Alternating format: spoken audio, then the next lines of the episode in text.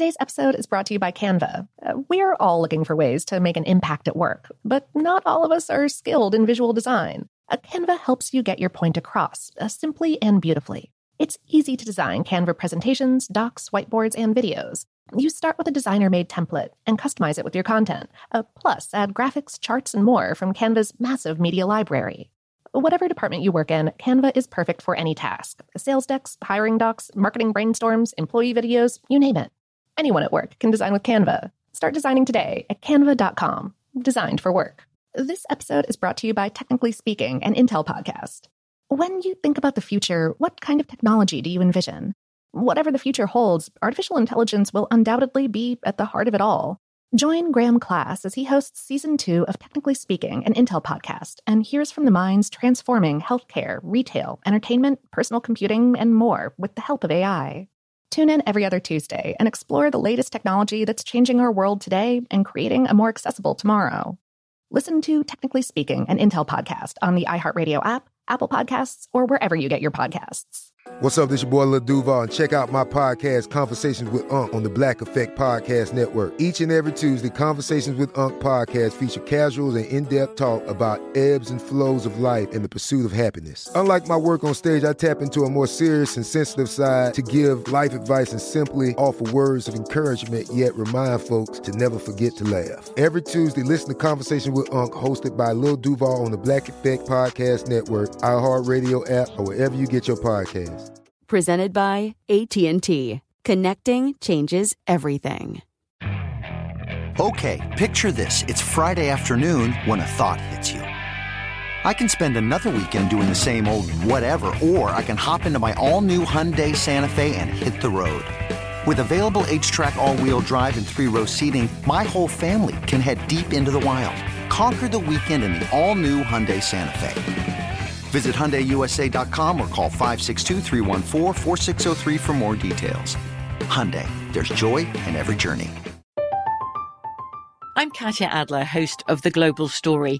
Over the last 25 years, I've covered conflicts in the Middle East, political and economic crises in Europe, drug cartels in Mexico. Now I'm covering the stories behind the news all over the world in conversation with those who break it. Join me Monday to Friday to find out what's happening, why, and what it all means. Follow the global story from the BBC wherever you listen to podcasts.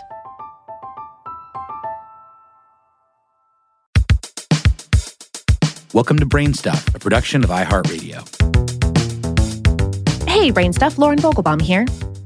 If some local magistrate, or say the United States Congress, ever lays a subpoena on you, the best thing to do, probably the easiest thing to do, is just show up in court or to Capitol Hill and save yourself all the headaches. You could ignore the subpoena, of course. It happens, more than you might expect.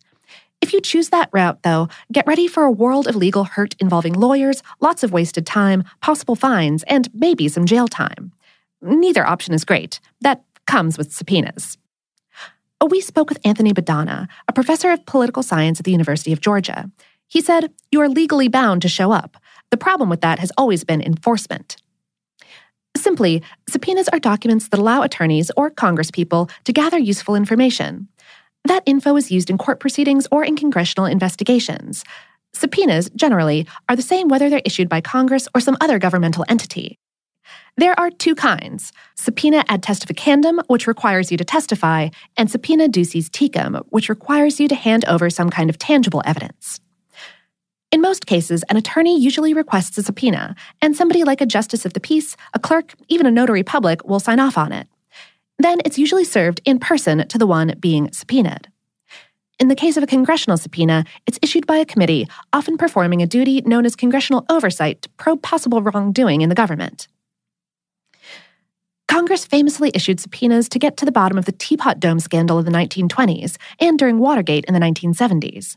More recently, the Republican backed Benghazi report in 2016 is a prime example of the use of subpoenas to investigate, as are the Democrat fueled inquiries into the administration of Donald Trump, his finances, and any possible connections to Russian interference in the 2016 presidential election.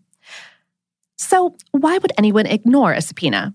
Congress, if you hadn't noticed, is a political body that often acts like it. Interacting with it often means dodging a lot of political potholes. Among the most publicized of those who have defied congressional subpoena in recent years are former Attorney General Eric Holder in 2012 and former White House counsel Harriet Miers in 2008.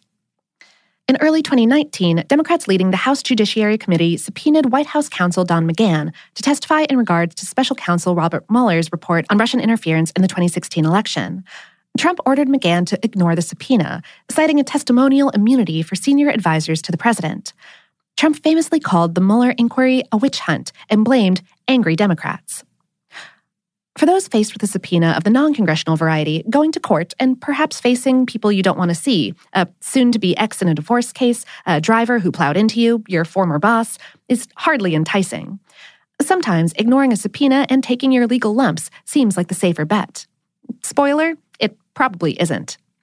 The courts and Congress have ways of enforcing subpoenas. They're not always effective, they often take time, but they have their ways. If you ignore or defy a subpoena, the court that demanded your presence can find you in contempt. A fine or jail time is possible. In the case of defying a congressional subpoena, the committee that issued the subpoena votes to issue a contempt citation, and then the full chamber votes on it. If it passes, Congress has three ways to prosecute contempt charges. The first, According to the Congressional Research Service, quote, a single House of Congress may certify a contempt citation to the executive branch for the criminal prosecution of an individual who has willfully refused to comply with a committee subpoena. Once the contempt citation is received, any prosecution lies within the control of the executive branch.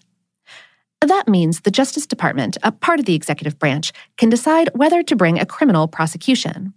Often, citing executive privilege or other protections, the Justice Department simply declines to prosecute. Second, again, quote, a Congress may try to enforce a subpoena by seeking a civil judgment, declaring that the recipient is legally obligated to comply. This process of civil enforcement relies on the help of the courts to enforce congressional demands. So, Congress, in this case, would file a civil suit against the subpoena stiffer. Madonna said, the civil lawsuit route has its own problems. It moves really slowly. The civil lawsuit is used sort of as leverage. They're negotiating with the executive branch and usually get whatever it is they're looking for through that. The third type of enforcement is inherent contempt power, a rarely used and mostly outdated method. A chamber of Congress can actually have the subpoenaed would be witness jailed for refusing to cooperate. From the Congressional Research Service again, quote, the inherent contempt power is a constitutionally based authority given to each House to unilaterally arrest and detain an individual found to be obstructing the performance of the duties of the legislature. It was last used in 1935. If you defy a congressional subpoena and are found guilty of contempt, it's a misdemeanor, punishable by a fine of 100 to $1,000 and imprisonment for 1 to 12 months. The penalties for ignoring non congressional subpoenas vary with jurisdiction and are at the discretion of the presiding judge. Whether it's bucking Congress or your local magistrate, ignoring a subpoena is clearly a gamble. If the paperwork and hours in court don't get you, the fine and or jail time might. And in the end, it's hard to predict what will happen, if there is an end. Madonna said, One of the lines I always like to tell my students is rules matter until they don't. At the end of the day, rules matter until someone decides we're going to stop enforcing them or we're going to enforce them in a different way. That's scarily, or sadly, always the case.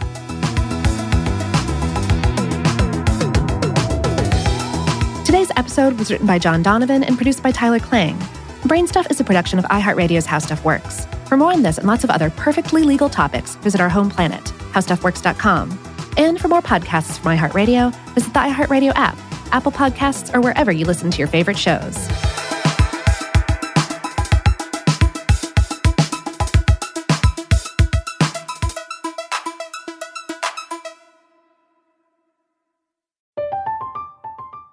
I'm Adler, host of The Global Story. Over the last 25 years, I've covered conflicts in the Middle East, political and economic crises in Europe, drug cartels in Mexico. Now I'm covering the stories behind the news all over the world in conversation with those who break it. Join me Monday to Friday to find out what's happening, why, and what it all means. Follow The Global Story from the BBC wherever you listen to podcasts. Xfinity has free premium networks for everyone this month, no matter what kind of entertainment you love. Addicted to true crime? Catch killer cases and more spine-tingling shows on A&E Crime Central. Crave adventure? Explore Asian action movies on Hi-YAH. Searching for something extreme? Check out skating, snowboarding, and more on Fuel TV Plus, the global home of action sports. And find crowd pleasing bops on iHeartRadio's Hit Nation playlist. There's new free shows and movies to love every week. Say free this week in your Xfinity voice remote.